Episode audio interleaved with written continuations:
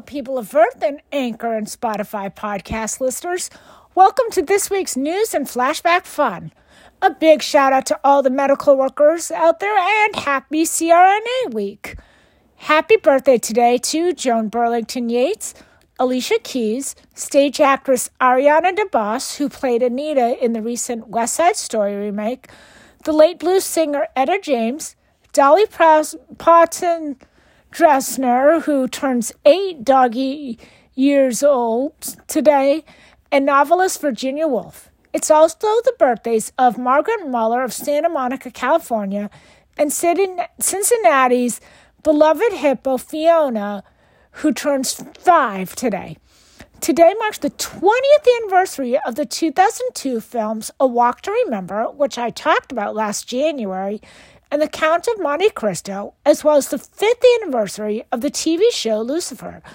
Not to mention, it's been 61 years today since the animated 101 Dalmatians was um, unleashed, introducing the world to the one and only Cruella de Vil. Cruella de Vil. If she doesn't scare you, no evil thing will. To see her is to take a sudden chill. Cruella, Cruella de Vil. Sorry, I couldn't resist. Cassie Steinberg of Hyannis, Massachusetts, wants to wish her dad, Steve Steinberg, a happy belated birthday, as his birthday was yesterday. Now, I've got some news before getting to today's triple flashback fun.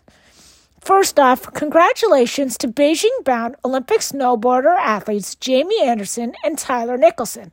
They are now engaged.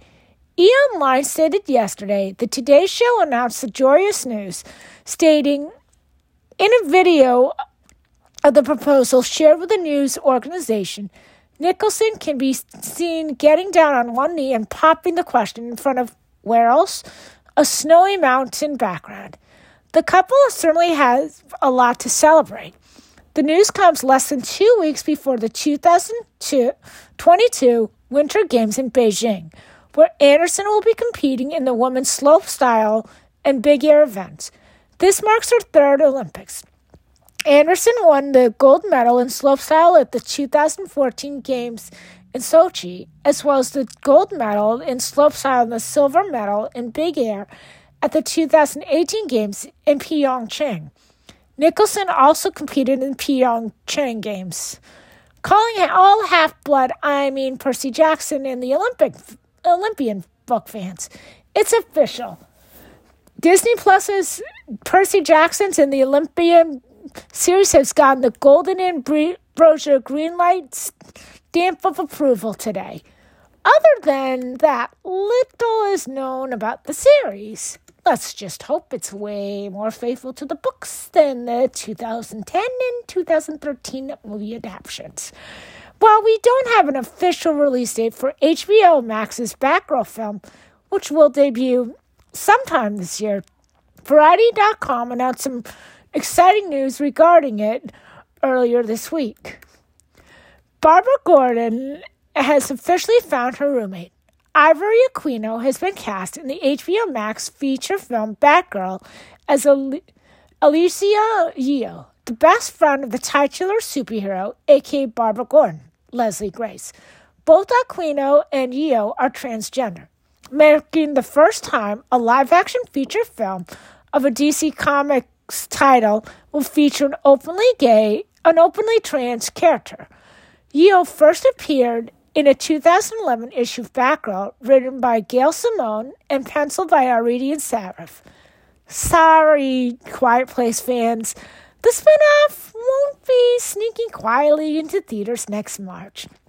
GameSpot.com announced yesterday Paramount Pictures has announced that the next A Quiet Place movie, previously scheduled for a March 31st, 2023 release, has been delayed by six months. The new spin off film, whatever it ends up being called, is now on the schedule for September 22nd, 2023, according to Collider.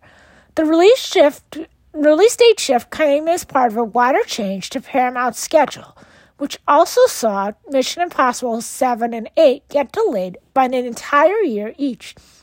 The delays are presumably due to the ongoing impact of COVID and studios wanting to give the films the chance to be seen by the most people possibly possible.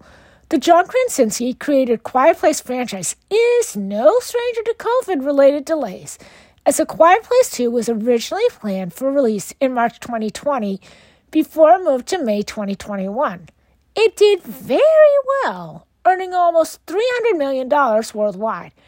Very little is known about the next Quiet Place film, other than the fact it is a spin off as opposed to the next entry in the mainline story. Jeff Nichols' Mud Midnight Special was originally lined up to direct the spinoff before dropping off. Michael Sarnoski, who directed the much loved Nicolas Cage film Pig, is reportedly going to take over. In other news, a video game based on A Quiet Place is in the works for 2022. Time for flashback fun. Now, as I mentioned at the start of this break today, today is Margaret Muller's birthday since I know how much she just loves musicals, like Frozen, In the Heights, Hamilton, West Side Story, etc., etc., today's trio of flashback fun films include two very well known musicals and one film that was featured in countless recent tributes to its late star. To Life, L'Chaim, To Life. Matchmaker, matchmaker, make me a match. Find me a find, catch me a catch.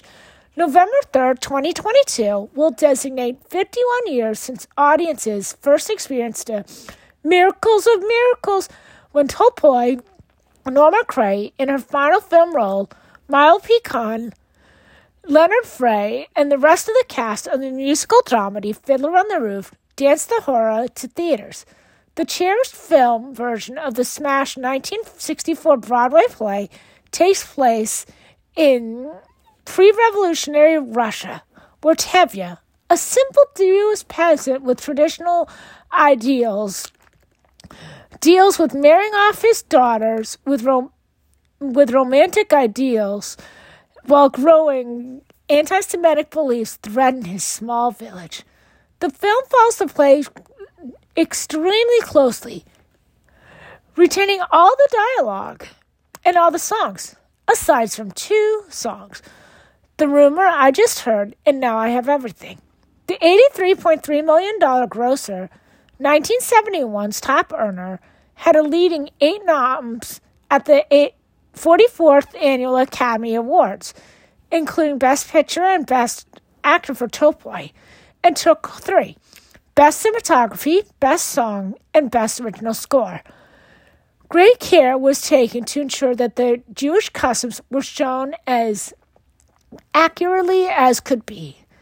And according to the Internet Movie Database, Orson Welles, Brand- Marlon Brando, and Anthony Quinn were among the countless actors who turned down the main role of Tevye.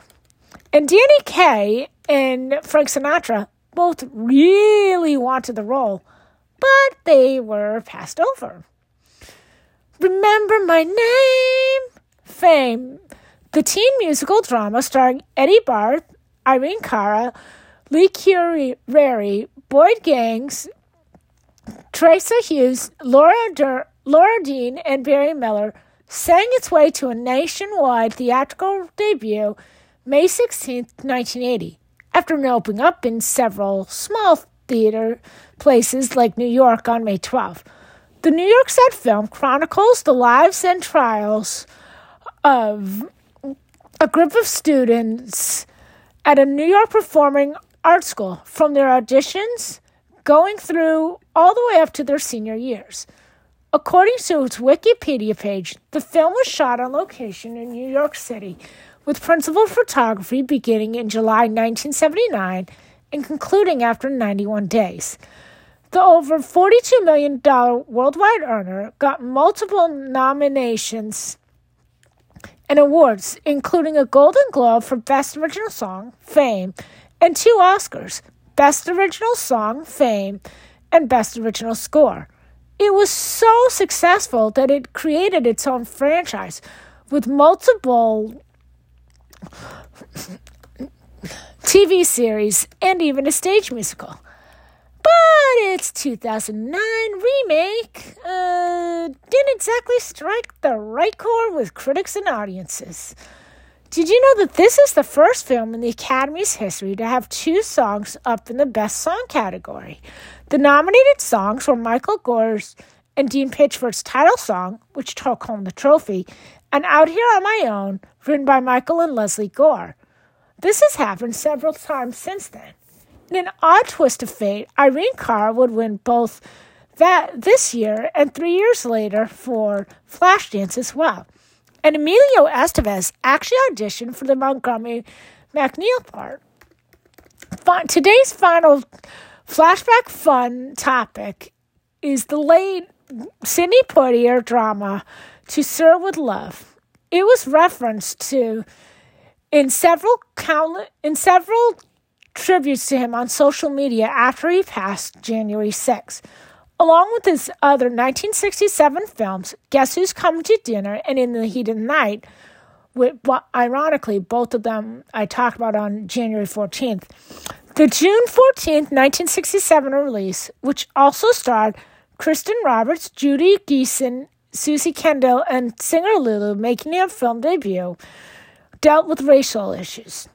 In this film's case, based upon E.R. Brathwaite's 1959 semi, I mean, autobiographical book, it focused on engineer trainee on an engineer trainee and his experiences lead teaching a rowdy group of white high school students in an inner city London school. It made $42.4 million in theaters. Its title song, To Sir with Love, sang, sung by Lulu, went to number one in the States and became that year's highest grossing single in the States. It was also a Grammy nominee for Best Original Score written for a motion picture and television show.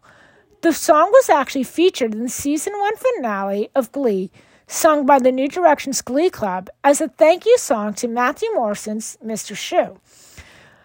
A 1996 made for TV sequel to Sir with Love was released with Poitier reprising his role.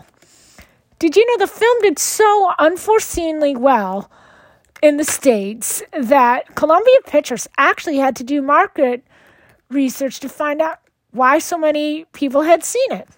Their answer was simply lead star Sidney Poitier.